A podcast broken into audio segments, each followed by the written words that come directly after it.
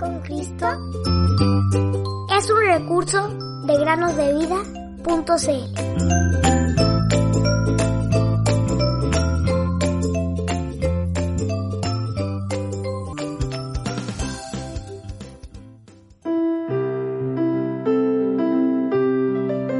Dios es poderoso para hacer todas las cosas, mucho más abundante de lo que pedimos o entendemos.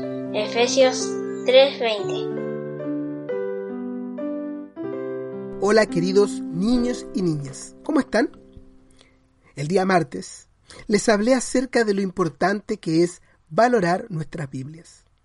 Han pasado dos días y les quiero preguntar si han meditado en aquello que conversamos el día martes. ¿Le han dado un valor más importante a sus Biblias?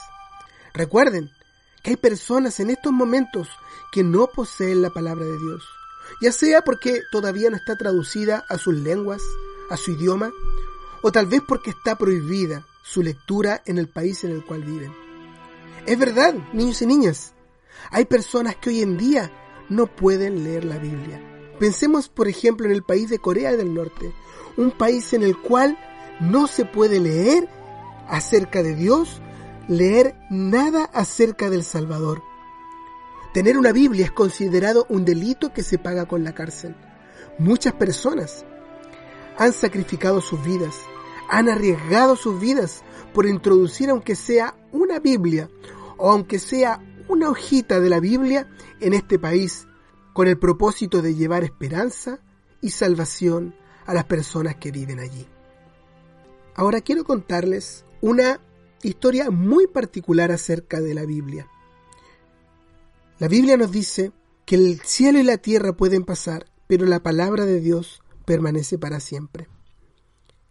En el año 1778, un hombre francés llamado Voltaire murió. Este hombre no creía que hubiera un Dios. Él se burlaba de la Biblia y decía que en 100 años después de su muerte, el cristianismo y la Biblia habrían desaparecido y que solamente serían parte de la historia de la humanidad. Sin embargo, y pongan mucha atención queridos oyentes, tan solo 50 años después de su muerte, la Sociedad Bíblica de Ginebra utilizó la imprenta de Voltaire y su propia casa como sede de la Sociedad Bíblica.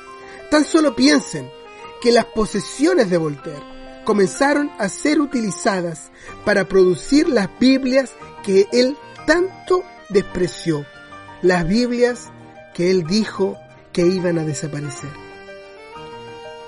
Si este maravilloso libro no fuera realmente la palabra de Dios, entonces habría sido destruido hace muchos siglos. Emperadores, papas, reyes, sacerdotes, príncipes y gobernantes han tratado de destruirla. Todas estas personas han muerto, pero la Biblia permanece. Y no se extrañen que aún en el día de hoy hay personas que quieren que la Biblia desaparezca, que quieren atacar a la Biblia porque ella les dice lo que son, les muestra el camino al arrepentimiento, el destino de los hombres perdidos y que la salvación no es por obras, sino por gracia. Queremos recomendar a todos los que nos escuchan que traten de memorizar un versículo de sus Biblias cada semana. Trata de hacerlo. El Señor Jesús entonces utilizará esos versículos para ayudarte en muchas ocasiones.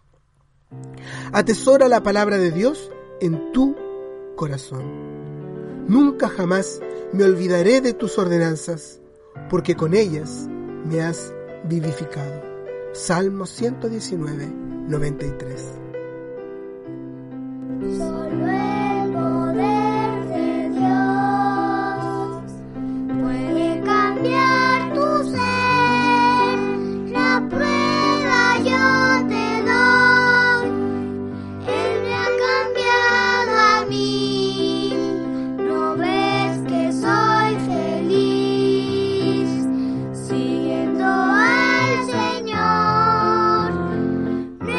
смотрят